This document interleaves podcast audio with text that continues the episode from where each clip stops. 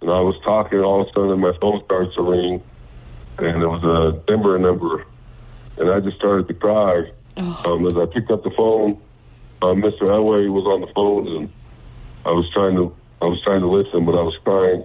But and he just said, "We're excited to have you become a Bronco." When I get emotional talking about this part, but uh, it's uh, it's a dream come true knowing that uh, a team takes a chance on you, knowing that all the odds are against you, uh, knowing that you grew up with not a mother, growing up with a single parent, um, and knowing that I shouldn't be where I'm at today. Um, if you ask me where, where I should be, I would have probably told you I should have been in prison or somewhere on the street or in drugs with alcohol because that's where my life was headed. Hello, and welcome to Before the Lights podcast Stories Behind High Performers. I'm your host, Brittany Wilson. Today I'm going to be interviewing Garett Bolles, an NFL first round draft pick and left tackle for the Denver Broncos. He discusses how he came through a troubled early life involving a single parent home, alcohol and drug use, and even time in jail. Garett is going to share how he completely turned his life around and now is living a happy, successful life, serving others and impacting many lives through faith, family, and football. I hope you enjoyed today's podcast. If you do, please screenshot it, share it on your stories, tag me, Brittany One Wilson, and Garett in your stories so we can get this story out. Thanks so much for tuning in. Let's get to it. Hi, Garett. Thank you so much for joining me on the podcast today. Grateful to be here. So, you just had your first year with the Denver Broncos, correct? Yes. Yes. So, um, pretty successful year. Uh, how did it go for you, do you think? Oh, it went good. Um, getting drafted to Denver was a pretty special moment for me and my family. Um, never really expected to be where I'm at right now, knowing where I came from, but knowing that there's a higher power person that that I believe is God that can bless anybody and give him anything and let you live your dreams as long as you're in tune with him. Yeah. Um, but your rookie year, it, it, it's crazy. Um, everything goes so fast, and you just have to come in ready to work and be be humble and hungry and learn from every single person that's trying to help you. Yeah, absolutely. So, when you got drafted, what were your initial thoughts coming to Denver? Um, have you ever been to Denver before? I have. So I serve my mission for my church. Um, I'm actually Mormon, so I um, serve my mission here in Colorado Springs, but where my mission borders goes into Parker um, and all the way down to like Raton, New Mexico. So coming back here is pretty special for me, um, just because the people here that I love so much and um, all the people that I met on the street drafting or being in their homes trying to teach them about the Lord. And it's pretty special to know that this is where I get to have my job and be here for a really long time. Yeah, absolutely. So, at first, um, when you got into Denver, what were your what was your initial mentality, and how did you kind of approach your rookie season? My initial thoughts were just um, just get ready to work. Um, I know a lot of when I got drafted, a lot of guys reached out to me, Demaryius Thomas and Von Miller, the guy that I get to work with every single day. Um, and they were just, they needed an offensive lineman to come in. That's what they were lacking. So they needed a tackle to come in and, and get the job done for them. So I knew I was a very physical player and knew that I had some tools like that, but I knew I also needed to learn from some of the other people on my line, like Ron Leary and Menelik Watson and uh, Matt Paradis and Max Garcia, the guys I was going to play next to. Um, also, Billy Turner was playing on the other side. So I just knew that I needed to come in and, and listen to them. But yeah, first it was hard because um, I was also 25 years old at the time with a family, so I was a little bit older than most people. Um, so being a rookie, you just need to really just shut up and get ready to work. Um, and that was that was hard for me just because I like I like to talk and you know I'm sort of stubborn in a lot of ways, but I, I had to figure it out um, and just trusting them and, and working with them every single day. I got better and better every single day by working with Von Miller and listening to those guys. But at the same time, I sort of hit a, I hit bump in the road. Um, some of the guys just wanted me to be quiet, and I wasn't being quiet.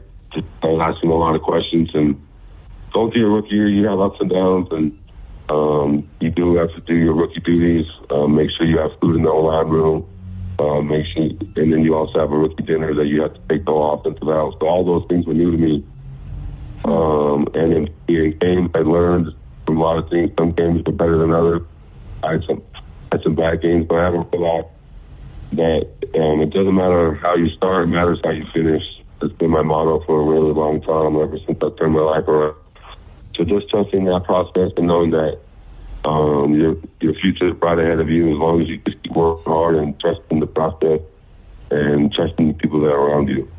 Yeah, totally. So going back to kind of the beginning, um, tell us just about a little bit about your early life and some of the struggles that you faced.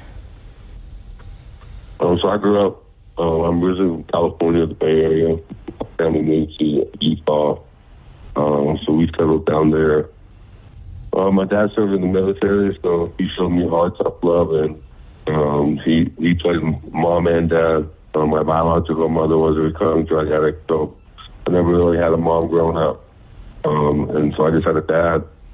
Uh, my mom was addicted to severe drugs, and I had to realize uh, that she wasn't going to be around. Um, so I suffered from that a lot, knowing I didn't have a mom, and um, I had older brothers, and I had. Uh, I had two older brothers and two little brothers and a sister.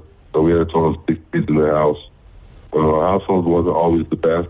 Um, you know, my dad was going from job to job and was always trying to find work to provide for us. My other two brothers moved out of the house. So I was really close with them, but they left and they had to grow up and get married. So my, I was just basically just me and my little brothers. Um, I, growing up, we got evicted from six different houses. Um, so that was really hard for me, knowing that I was the oldest one, and I didn't really have a dad or a mom at that time because my dad was struggling with my mom, knowing that they got a divorce, um, and, and a lot of things that came out with that. I just knew that I had to sort of bend for myself. Um, I said a lot of my stories I talk about. I said I was homeless because I didn't really like being in a home. And it was hard for me to be at home because I always fought with my little brothers or my dad or I fought in school and got kicked out of school and suspended. Um, so everybody really known me as a scary kid in my neighborhood. Cops were called multiple times.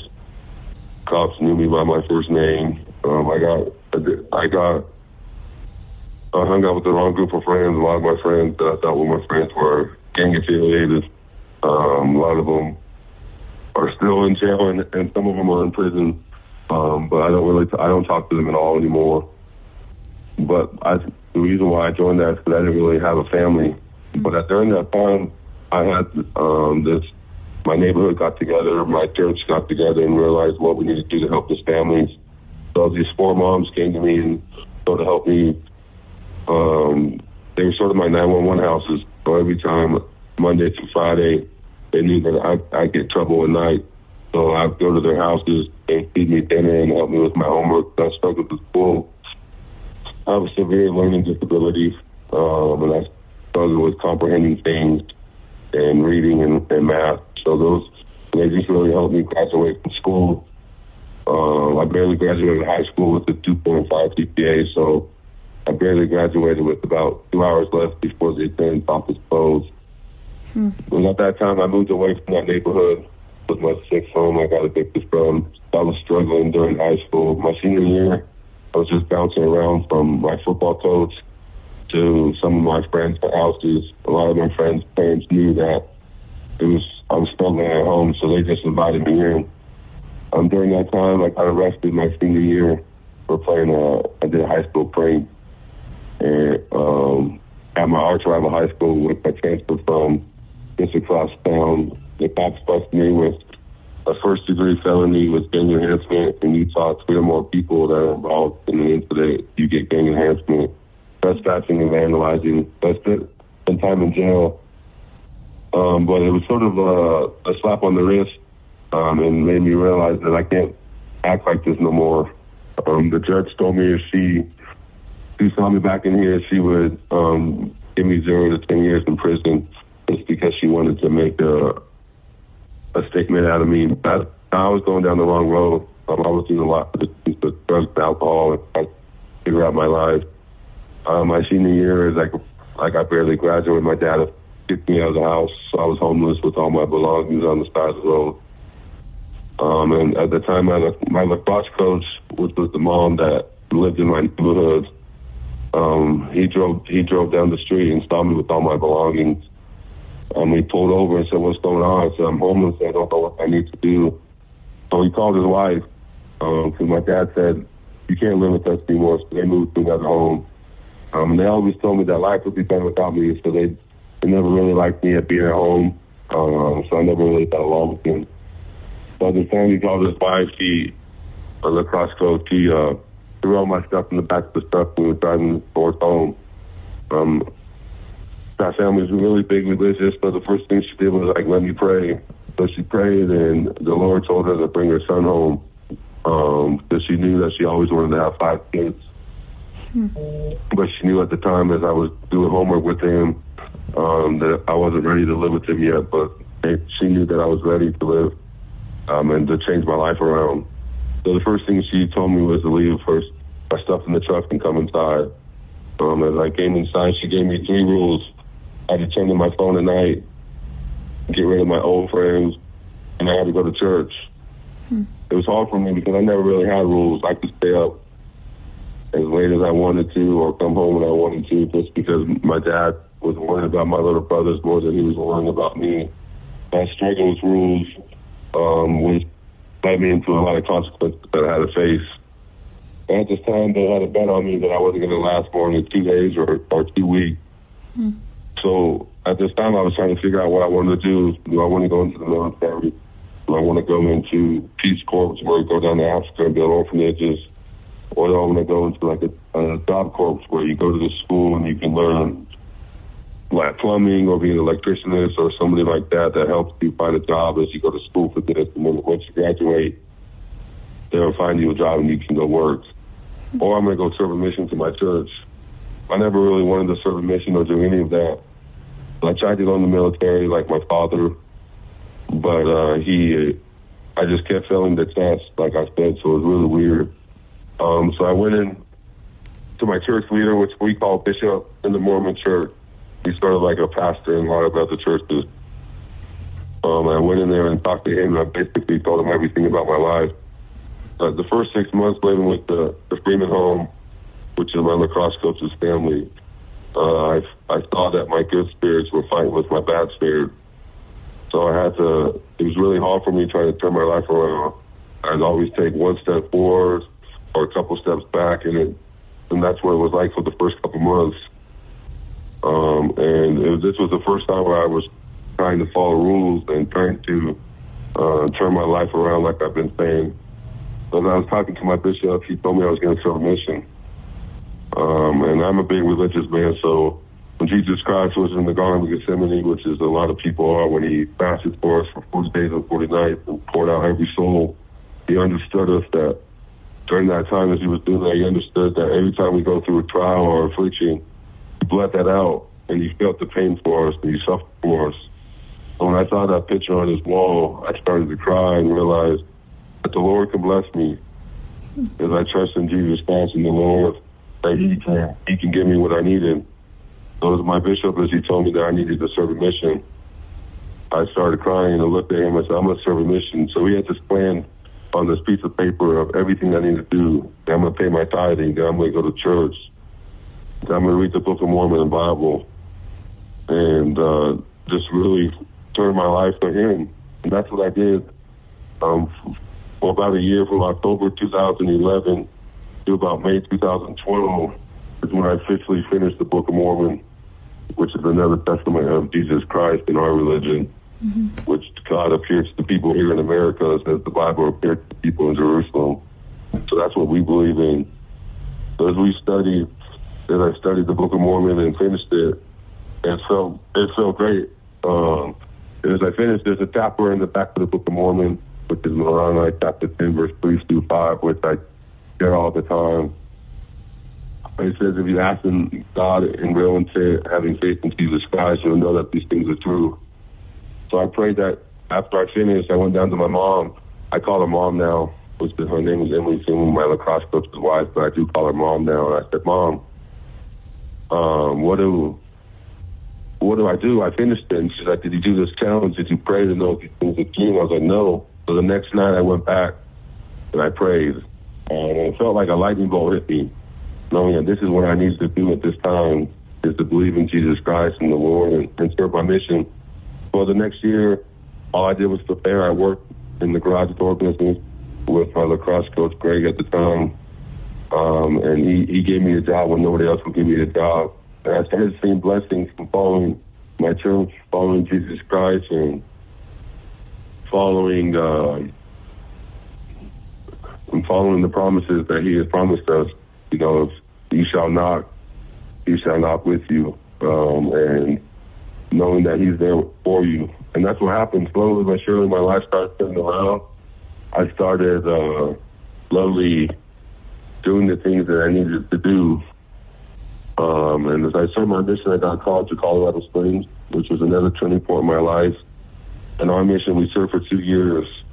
So as I came down here and I served, it was such a blessing for me, knowing that uh, I can come here and serve the people.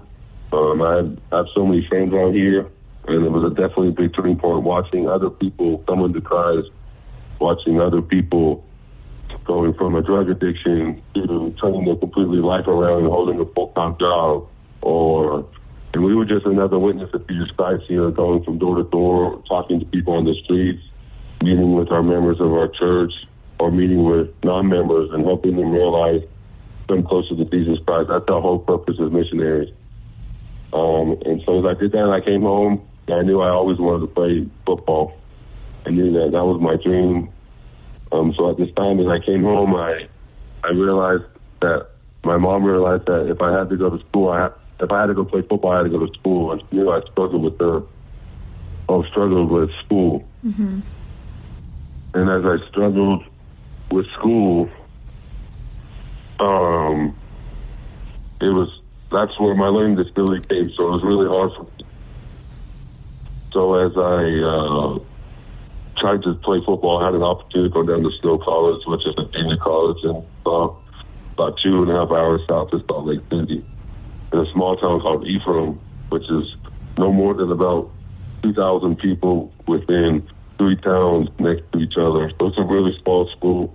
But when the students come, it, it goes to 4,000 kids. So it's just sort of like a 4A or a 5A school. Hmm. Um, as I went down there, um, I saw that this is where I needed to be um, I met with this lady called Gwendolyn Hardy, which was my tutor, and she got all my classes. And I knew that um, I had to take care of school before I could live my dream playing football. My mom, my mom gave me a, a rule that said, when you have cleats on, you're the first one on the field and you're the last one off, and you run everywhere. And when you're done with football, you're the first one in the library, and you don't leave until the library is closed. And you study your butt off. Hmm. And that's what I did. Um, I met the people I needed to meet uh, in the first in the first two years or the first years that I was there, um, I, I can't even remember how many classes I missed. Uh, I throw the football, and it's after football, I throw from the library from about 7 o'clock to 11 o'clock at night, and I knew I had to study because I struggled. Eventually, I saw my GPA go up. Um, as I was at Snow College, I graduated with a 3.5 GPA with my associate's degree, and I had an opportunity to go play college football. Um, it was really crazy to me how all these schools started contacting me as long as I took care of school. Um, Alabama, Auburn, um, basically all the schools in the SEC, um, Florida, Florida State, um, Ole Miss, Oregon, USC, all the schools in the Pac-12, uh, Big 12, and a lot of schools in the Big Ten also. So I had schools all over the country um, it was really hard for me to try to decide which one I wanted to go to, but I knew I needed to make the choice. Um, at Snow College, there was um, I had a program there where I had tutors and I was checking with them, and um, my coaches were really involved. A lot of my coaches at Snow College were graduating assistants at Utah before they came down and took their first job. So everything they did just felt right. And I knew academics was big for me. I knew that if I take care of academics, football would take care of itself. I sort of kept that motto. Um, and so Utah started recruiting me and other schools started recruiting me, I knew I needed the school that represented me. Uh, head coach, I needed a relationship with my head coach, my offensive coordinator, my O-line coach. I knew I needed that to be successful at the next level. So I just tested myself again. Um, I knew that I would find the right school. But during this time at Snow College, I was going into my last season, and um, I finished really good. Um, and then more schools started contacting me. So I think I had 30 plus offers. Wow. But during my time at Snow College, I, I met my beautiful wife, um, Natalie. She's been the biggest blessing to me. Um, don't know how I got her, but I know the Lord blessed me with her. Um, so we've been married for two years. I'm very grateful for her and all that she's taught me. But during this time, she was another turning point in my life, and that I can have a companion because I knew I wanted to get married before I go to Division One, just because I know my intentions and know that I'm an impulsive person. So having somebody like that that can help me, um, eventually my mom couldn't help me as much because she was busy and I was getting older. So I needed somebody that was just going to be just like my mom to remind me of the things that I believe in, remind me that I can do things. And that's what my wife does for me. So we chose to go to the University of Utah. Um, during that time at University of Utah, I, I came in. I had, I, they told me I had an opportunity to start, so I did exactly the same thing that I did at Snow College, and that it would help me. Um, as I went to Snow College, as I went to Utah, um, I, I started all 16 games. Um, I did really good at Utah. I, I left early. I declared for the draft. During that time, I, I didn't really know what I needed to do if, if I needed to go back for my senior year or declare for the NFL draft because I knew I was getting, um, I was like second to third round grade. As a junior, your coach can a piece of paper that says to the NFL scouts what rounds are you. So I had one first round bid and I had a of second and third round bid. I just needed to make another decision. When I make big decisions, I go I go to our temple um, that we can go in and just discuss the, the love of the Lord. At that time, I got an answer to act in faith. Some of you probably are going to ask, well, that's a simple that's a simple question. Well, that's a simple answer. Why why would the Lord give you act in faith? Well, I truly believe in acting in faith and trusting the Lord that He can bless you with anything. It doesn't matter what path you go down, what job you accept, because um, I feel like there's lots of directions your life can go. But you'll, you'll know when you get to that time when you need to make a big decision in your life that the Lord can always help you with those decisions. If that's school, if that's to get married, if that's to, for me to go into the NFL or to stay for your senior year, or is this the what classes I should take so that I graduate the fastest? It can be anything. The Lord and act faith will be able to take you wherever you need to go. And that's what I did. I trusted Him. So I declared for the NFL draft. I met with agencies, which was so crazy how many agencies came and contacted me. But when I was at another turning point in my life, I knew I could trust the Lord. So at that time, I did exactly the same thing.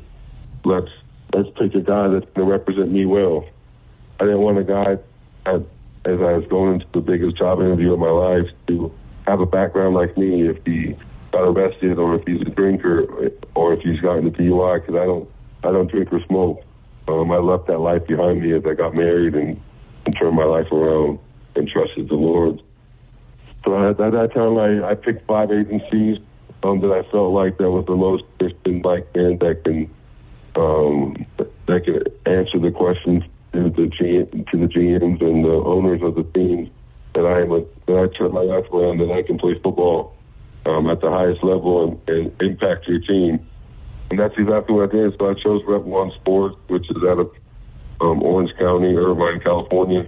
Um, his name is Chase Callahan. He's he's been awesome. Um, he's he's a Christian-like man and believes in God and does as we talk and discuss about my job. He he does everything. So right um, at that time when I was picking an agent, my baby was born on, on December 21st. His name was Kingston. Um, he's about 18 months now, so it's crazy how life flies. as you uh, are having fun and as you trust in trust in the Lord like my family does, as I lead my family to do. Um, at that time, my son was barely born, so we packed up all of our stuff, moved to California, and started training. Um, eventually, as I was training, my agent was getting back. There was an opportunity for me to get drafted in the first round. I just had to go see what I need to do to run at the combine. I knew I wasn't the strongest at the combine, but I knew that I was the most um, athletic. So I did everything that I needed to do on the 40, 40 yard dash, the vertical jump, the broad jump, the L drill, and the, the pro shuttle. I knew I wanted to be the best, the top two, and everything. That's how I trained. Mm-hmm. Once I put my mind to something, I always tell people that I have the fire in the back of my head that continues to burn. And that's the thing that pushes me forward. Every person has doubted me my whole life saying that you can't do this, Garett. You're never going to get to where you need to be. Um, so why don't you just give up now? You're a failure. That used to tell me. That's what a lot of the people around my area used to tell me. I always told them I'm going to play in the NFL one day. They always used to laugh at me. I said, well, watch me. As I was going through this process, I had, I had, I had a determination that I can get to where I need to be after the combine, I, I finished first in everything. Um, I met with about all 32 teams. They either worked me out, I met them at the combine, or they brought me in for uh, a private workout or just meeting with the owners, just because a lot of them had red flags on me. Um, there's a test called the Wonderlic test, which sort of determines um, how smart you are. But I struggled with that, um, and I knew that I was going to struggle, so I practiced so hard for it, but I still struggled um, about three days before the NFL draft, my learning disability came out um, and showed that I got a nine on my Wonderlic score. So a lot of teams were questioning whether I was going to get drafted first round or not. Hmm. Um, but I met with Denver. I met with a lot of teams at, at New York and Seattle and Houston were sort of my teams that I felt like I was going to go to. Um, but as I came to Denver, I felt something special here as I met with Mr. Elway and met with all the scouts and my coaches. I just felt like this was a great place to keep my family, knowing that it was close to home. So if my mom needs to come out here and help my wife and my son, that she can get here. So at this time, I I got an invitation to go to the NFL draft, which was in Philadelphia. Um, and only 20 players get invited, so I was really grateful and lucky that I got invited. But during that time in Philadelphia, um, I was I was struggling. I was doubting if I should be here. Like I said, teams were saying, I don't know if we're going to take them in the first round. So I was really scared and, and eager, just because this was my biggest job interview. And why would why would a test determine if I can play football or not? That's what I was saying in my head. But during this time, was, it was so interesting. As we stayed in our hotel, and I looked out my window. There was the Philadelphia Temple there, the first time when I came to a crossroad if I should go to the NFL or not. So I knew that it just helped with my. I walked around the, the temple grounds and knew that I had to act in faith. Um, and so that night, that next day, I acted in faith as I walked on the red carpet with my family, and everybody was asking me all these questions. And I was just so grateful to be there. So all of a sudden, the, the draft started, and I was sitting in that green room with all the players and there's cameras and everything's going crazy. And I had my O line coach from Utah, Coach Harding, there, and Coach Whittingham, my head coach, and my my father, Grover, which is my biological father, he was there, which I was grateful to have my real dad there, and and then my in-laws were there, and then the family that took me in, my Emily and Greg Freeman were there. So I was really grateful to have all of my loved ones there, including my wife and my son. So also all these picks started coming around, I thought I was going to land higher than I did. Um, and my agent kept shaking his head at pick came by. So I was getting really nervous and angry, like, why are these things passing on me? So I, all I did was, I knew that at this time I needed some strength. So I prayed, um, and I bowed my head, and the Lord just gave me comfort um, during this time, which was a crazy time in my life, knowing that it's either make it or break it. You, only get one opportunity in the NFL, and if your time comes, then you got to take it. If it doesn't come, then you know you got to move on with your life. Mm-hmm. So as I was sitting there, pick you know one through 18, one through 19 came along. As 19 came along, Tampa Bay was on the clock, and I was getting nervous. All of a sudden, their pick came in, and Denver was on the clock. And I was talking, all of a sudden my phone starts to ring, and it was a Denver number. And I just started to cry. Um, as I picked up the phone, uh, Mr. Elway was on the phone, and I was trying to I was trying to listen, but I was crying. But and he just said, "We're excited to have you become a Bronco." When I get emotional talking about this part, but uh, it's uh, it's a dream come true knowing that um, a team takes a chance on you, knowing that all the odds are against you, uh, knowing that you grew up with not a mother, growing up with a single parent, um, and knowing that I shouldn't be where I'm at today. Um, if you ask me where, where I should be, I would have probably told you I should have been in prison or somewhere on the street or in drugs with alcohol because that's where my life was headed. Knowing that I struggled with school, I didn't, didn't want to be in school, but I kept working on it. Um, every time I came to a, a crossroad of my life, I, I knew that there was somebody watching me. And then I realized later in life that it was the Lord. Um, and so as I came in here to Denver, as I got drafted, I was so grateful to know that an organization loved me, that they trusted me to protect the quarterback, that they trusted me with all the things they trusted me. I got great teammates around me, um, and I'm excited to go into my um, learn so much from my rookie year. And knowing that I just need to be basically shut up and get to work. Um, and I'm, I'm excited to see what happens with our team, though. that we got a bunch of new pieces. Uh, and I'm just very grateful to be where I'm sitting. Yeah, absolutely. It's such an amazing story. And honestly, when you were talking about finally getting drafted, getting that call, it almost like gave me chills just with everything that you've been through and finally getting to realize that. So that was just amazing. What would you obviously getting adopted, your family, your mom, you talk about your mom a lot, and the Lord, that all helped you kind of realize, turn your head, turn your ways, and kind of help you realize this dream of yours. If there was somebody kind of in a similar spot, kind of had a hard upbringing, is going through that right now, maybe isn't having the opportunities or getting exposed to faith or the Lord or um, good role models, what do you think? Are some things you'd recommend to those people who are going through similar struggles that you went through and finally came out of? I think I had to realize I had to I had to trust somebody that that knew that was trying to help me. Because I had big trust issues, and I, my family always promised me a lot of things that I never saw happening. So I struggled with trust. Whereas, so Emily, as I call her mom, on the cross coach's wife at the time, I knew that I had to trust her because I remember there was a turning point where she says, "Why don't you trust me?"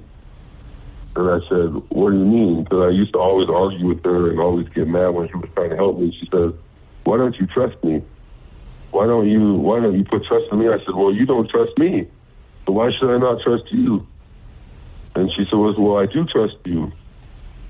Um, but I don't trust you because I don't know if you're going to make the right decision. And I, that hit me really hard knowing that she said that because I knew that I I had it had to fall back on me before she can help me. Um, so I had to trust. I had to put somebody. Uh, I had to put my trust in somebody that I that I knew sort of that she was going to help me. That she put me in her home. She gave me clothes. She gave me food. She she taught me what I needed to do. They gave me a job and an opportunity that most families wouldn't just pick up a kid off the street or take in a troubled teen. Um, but I knew that he believed in the Lord and the Lord believes in second chances, and that's and that's what they gave me. So as I it's, it doesn't matter how you start; it matters how you finish. Find somebody, find your passion. What is your why? My why was I had a, I needed to turn my life around, and that I have an and determination and a fire that continues to push me forward. I have a family that loves me. I have a beautiful wife and son that I, I rely on every day to be successful. Because um, if I'm not successful, they're not successful. So I have to find every single day I have to wake up and say, am I going to be the new Garett that the Lord transferred me into? Or am I going to be the old Garett and make dumb decisions and not continue to fall? So I have to, I, it's up to you what you're going to be. Are you going to be a person that you know that you say not to be, or are you going to change to, to And that's what was the biggest turning point was once I realized that I needed to change and knew that it was my my fault that I needed to, to man up and take the, the responsibilities and that it's okay to fail. It's okay to make it's okay to make mistakes, but it's what after those mistakes is what counts. Are you going to repeat and make those mistakes again, or are you going to come to a crossroad and say, you know what? I, there's those mistakes. There's those mistakes I made. Now it's time for me to turn. excuse me. Turn turn right, turn left, and walk around them, and leave those mistakes behind, and become the person that you need to become. Yeah. Yeah, for sure. And do you think that kind of mentality that you've formed through all of those circumstances follows you now and just how you play and how you train? Just, you know, if you make a mistake, you kind of bounce back, whether it be in life or in football? Absolutely. Well, like I said, my hardest thing, I didn't, I don't like to fail. I know as an athlete, you can push yourself to fail, right? You can run as many laps, you can you can as you you can block as many sh- shots in the goal, or as me I can block Khalil Mack and Joey Bosa and Melvin Ingram in my division, or Von Miller or Shane Ray. But I can fail to that point where if they beat me, that's okay. But in life, I'm scared to fail. In dark moments of my life, or where I'm by myself, I'm scared to fail. I had to work through those, and it wasn't easy. It was hard, but I had to. I met with the counselor um, I still continue to meet with the counselor every day, not because I need it, because I want it. I love to help me. I'm a very, I do the same thing every day.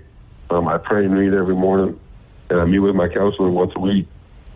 Mm. And before every game, I meet with Bishop just to get that um, spirit side of my life. I know spirit can help me play I can be. Um, so that's what I, that's what I felt that I needed to do um, is continue to find those things and craft those. But finding that attitude and that determination is not easy. And a lot of people are going to say, well, how did you do it? Well, some people are blessed like and some people aren't. And that's what you uh, you got to knock out, out of your your arms is that you have to take it upon yourself. Nobody can fight for you nobody can do the things for you that you keep saying. So there's a determined life, but you have to realize I'm just speaking out of my mouth, or I'm going to show people my actions because the saying actions speak louder than words, which is 100% true. If you just keep speaking and you're not showing the actions towards what you're saying, then people are just going to continue to get to that point where they're not going to help. But if you realize that I have to show actions to these people, and the things that come out of my mouth, I have to be careful and think before I act. You get to a point in life where it's like, you know what, I can do this. I believe in everybody that can do it. It's not an easy process. It took me years to get to where I'm at right now. But slowly but surely, I started to see the change, and people started to believe in me. And once they saw that I was changing, that's when people wanted to help me not because I was a football player and you know I have everybody says I have all this money and I have a beautiful wife and a and a house and all these things that I have now. No, it's none of that stuff would means anything to me besides of me knowing that I love the Lord. I love my religion.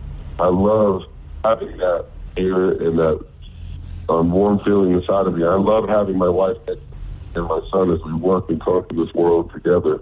Without them, I would be nothing. And that's what I have to do. You have to get your morals right for your determination and before you're eager even become something in your life. And once you feel that what your why is, why do you do the things that you do? then that why would then be the determination of fire and just continue to burn and help you move forward. Yeah. And I know you talk about Natalie and Kingston a lot and just how they impact your life. What do you think that change was like when you finally um, you know had natalie with you and then finally had kingston. Do you think that's a whole new kind of set of lessons that you learned of how to um, not only be successful on the field and in life but with a family and how to serve a family and all that stuff? Oh absolutely. Um, the cool thing is knowing that i have a family is it's my family. Mm-hmm. You know, it's not, it's nobody else's, it's mine. It's probably, when I got married, it's probably the first time in my life I realized I, I had my own family. Like I get to run how I want to run it. I, I get to work with my wife how we want to work together. But it, it was hard for my wife at first because I never really knew how to. Uh, I don't. I don't want to say like treat a woman, but at the same time, I I saw things in my life where most kids shouldn't go through. Um, you know, all I knew was, you know, mom does this. But when I moved into the Freemans at 18 years old, that was probably the first time I realized what a mom is that loves you and cares for you, that will do anything for you, and what a wife does to a husband, knowing that she does everything she can to make that husband successful, and the husband does the same thing of giving that wife whatever she wants and giving and being that companion for her and listening to her when she's hurting and listening to her when she's trying to talk to you. That was hard for me is listening. Um, so I had to realize that I had to listen to her of what she's feeling, of what she's going through, and trying everything I can to, to fix that situation and to and to get us on the right track so that she can be successful as long as if she's successful, I'm successful. You know that saying, happy wife is a happy life. It's 100% true. um, giving everything that she has to make her happy. Um, but my wife is very simple. All she wants is to make, make sure that I'm happy and taken care of. If Kingston's happy and taken care of. Uh, and knowing that we have a beautiful son, Kingston, which is about 18 months now, um, he's been another big blessing in our lives, knowing that now I have a son and a wife that look up. And I had to realize, you know what, the choices I was making when I was single and by myself, I can't make those same choices. I can't go out with the guys like I used to or go out with friends. You know, I always I have my wife now. So, you know, we're very simple people. You know, our saying is faith, family, football. So if you see me hold up three fingers, that's that's what it represents. Faith, family, football. We don't make any decision. We don't make any choices unless it follows in those three categories. Mm-hmm. If it doesn't follow those three categories, we ask, we stop and ask, why should we do this? Because we know every time if we don't follow those three categories and make a decision elsewhere, then we know we're going to fall every single time. But we know if we make decisions like faith, family, football in that order, we know we'll never fall. Hmm. Yeah, definitely. It seems like even from just having a family, it's just such a huge impact on your life that um, having your own family, like you talked about, I mean, I haven't realized that, but um, like you said, growing up in a family that maybe hasn't shown you the right ways to you know treat a spouse or something. It's really cool to see somebody who's taken their past and changed it and now is like having a successful life happy life and just like learning so much from that. So that's that's definitely awesome. So so cool how you turned everything around. Um, and you said uh, earlier that you go and speak. Um, you're definitely a huge impact in the community. Just talk a little bit about that and, and what you do. Absolutely. Um, last year was my cause, my plea. Um, and I always wanted to have a foundation and um, as my own, as my family, to help troubled teens and kids with learning disabilities. And my wife works with kids with uh, autism and um, people that grow up with a single parent home that are struggling, or those kids are the ones that we need to reach out to. As you go around the world, you see all the things with school shootings or people that are bullied, people that are teased because of the way that they look or the way that they speak. These are the kids that are struggling. As you watch time and time again all these things on the news of people innocent lives being affected by people's decisions. Well, these kids are need the kids that are causing these things are giving us warnings and giving us lights that we need to help these kids. These kids are the ones that we need to help instead of bullying them and calling them dumb or stupid yeah. because they learn differently or they look differently or they act differently. doesn't give us any right to call them dumb or stupid. I hate those words. Mm-hmm. So I teamed up with a foundation called the NCLD, which is the National Center for Learning Disabilities. Um, and I go around schools and talk to them about my life story. I've done a lot of schools in, in the Denver area, but I also speak in Utah, California. I'm starting to slowly in east the East Coast. I just go around during my off time and, speak to help kids realize it doesn't matter how you start, matters how you finish. Don't let anyone tell you you can't do it. Don't let anyone tell you you can't become somebody you want to become. If you want to become a police officer, a fireman, a doctor, uh, a professional athlete, you can you can live those dreams. Mm-hmm. You know, just because you can't do math and you're and you're better at reading than others, and another person's better at math, but you're better than reading than the other person, doesn't mean that they can't read or they can't write or they can't math. It just means they learn differently. Yeah. In our education system, that's where we need to help those kids the most, so we can stop all this stuff in the world. And that's what my foundation is. Um, I am launching my foundation called the GB3 Foundation, which is the three stands for for me and my family is faith, family, football. Mm-hmm. Those are the three things that have helped me overcome. But those three things, you have to have three things in your life to turn your life around.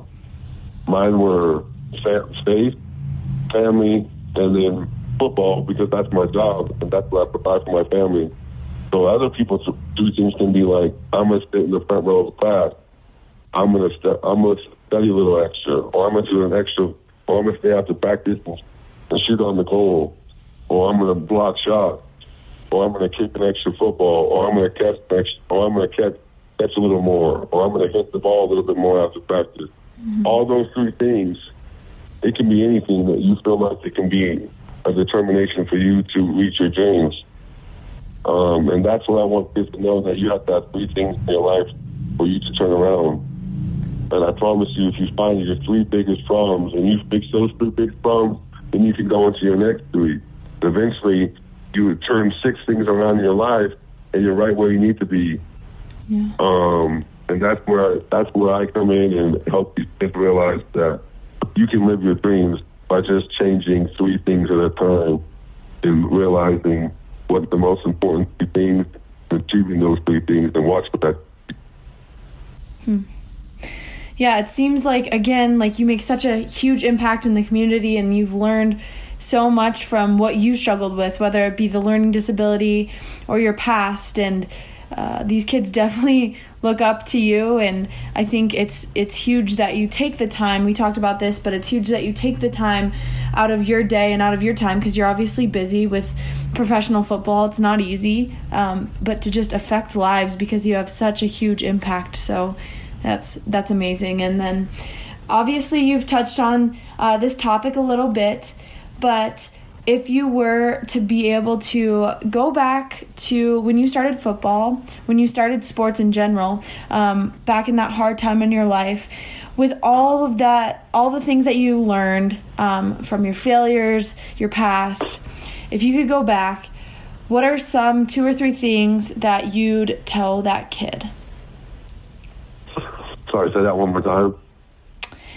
Okay, so if you were able to go back um, to the very, very beginning, uh, just when you started football, um, with everything that you've learned through your life, all your lessons, what are two or three things that um, you'd tell that kid now? Um, hang in there. That's, that's probably the first thing. Don't give up. Um, know that trust the process and work hard. Yeah. And some people are saying hard hard work.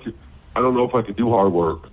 Well, the reason why people say you don't know how to do hard work is because you've never been taught how to work hard.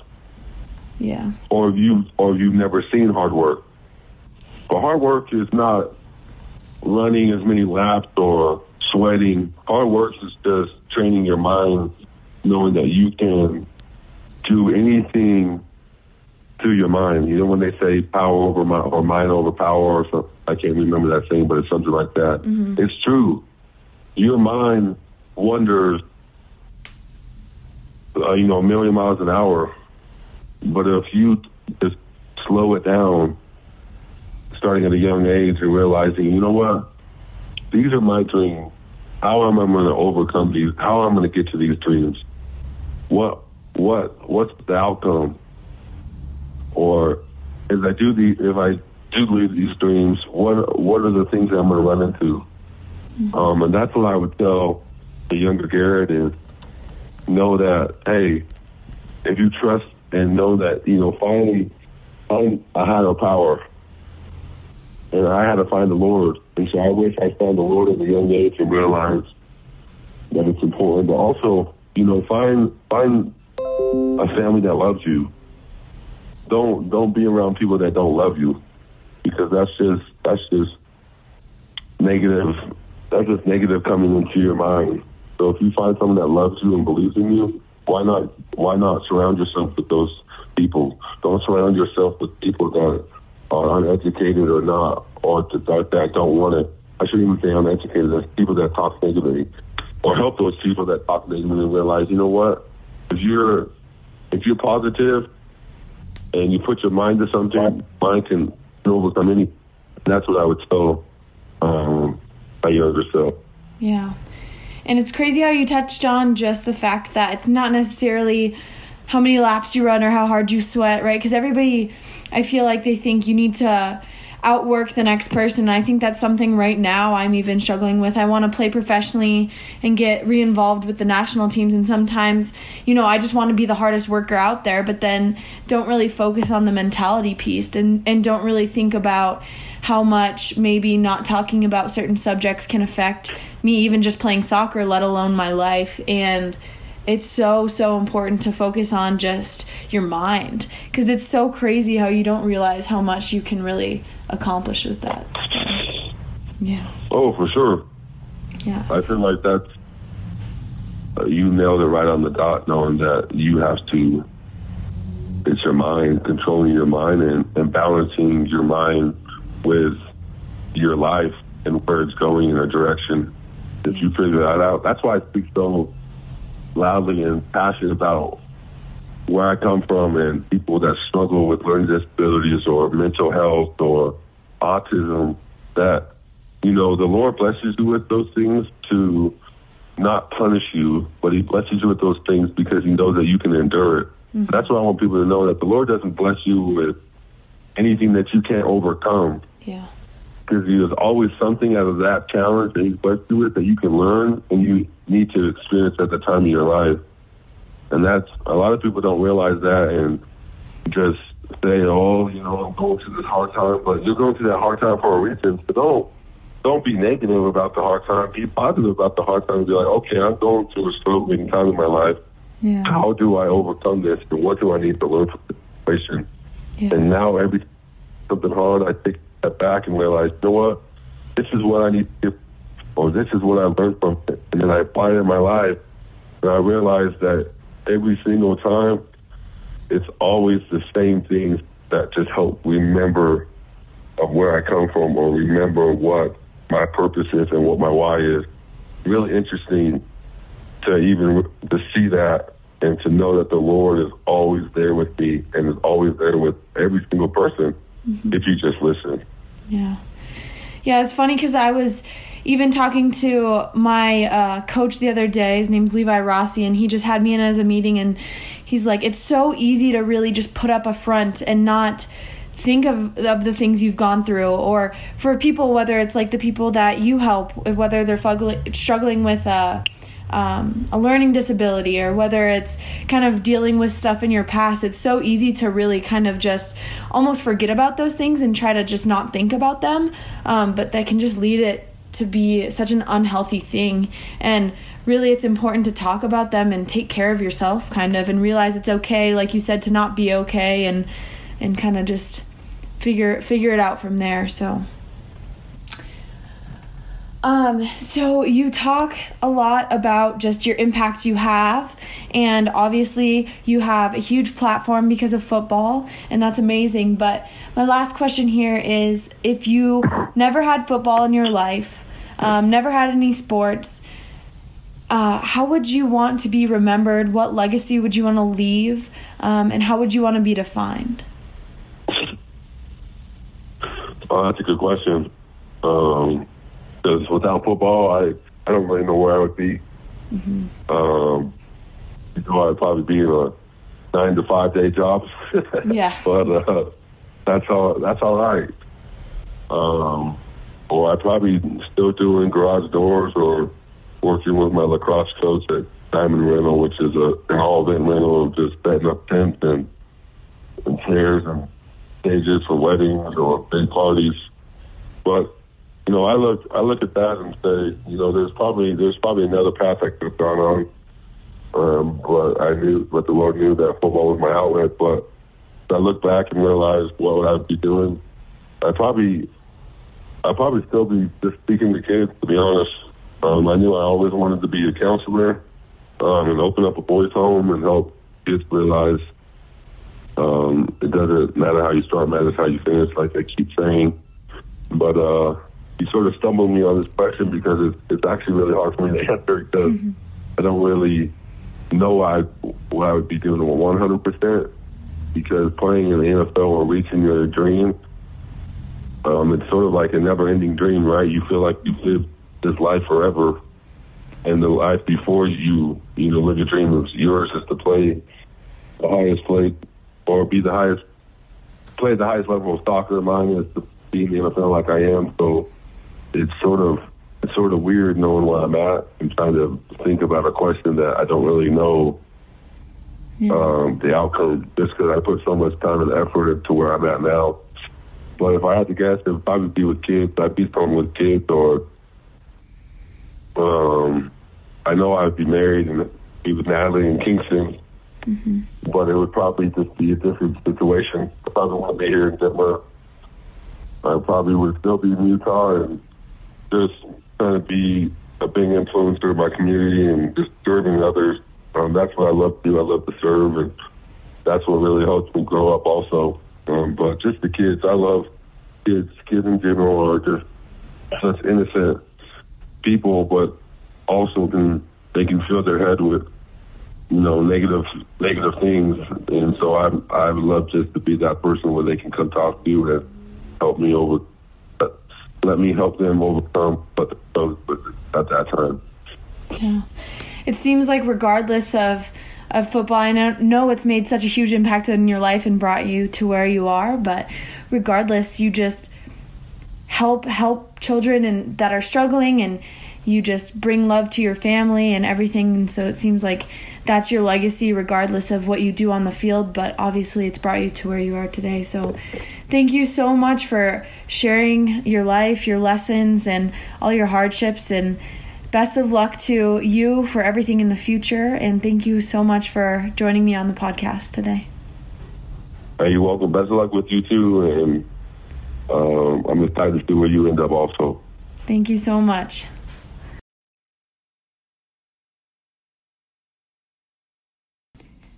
Thanks so much again for listening to Garett's story and for tuning into the podcast. If you haven't already, please subscribe and again share this if you can on any of your social media outlets to get this story out and help impact others' lives. I hope today's story inspired you to go out, live your story, and don't be afraid to share it.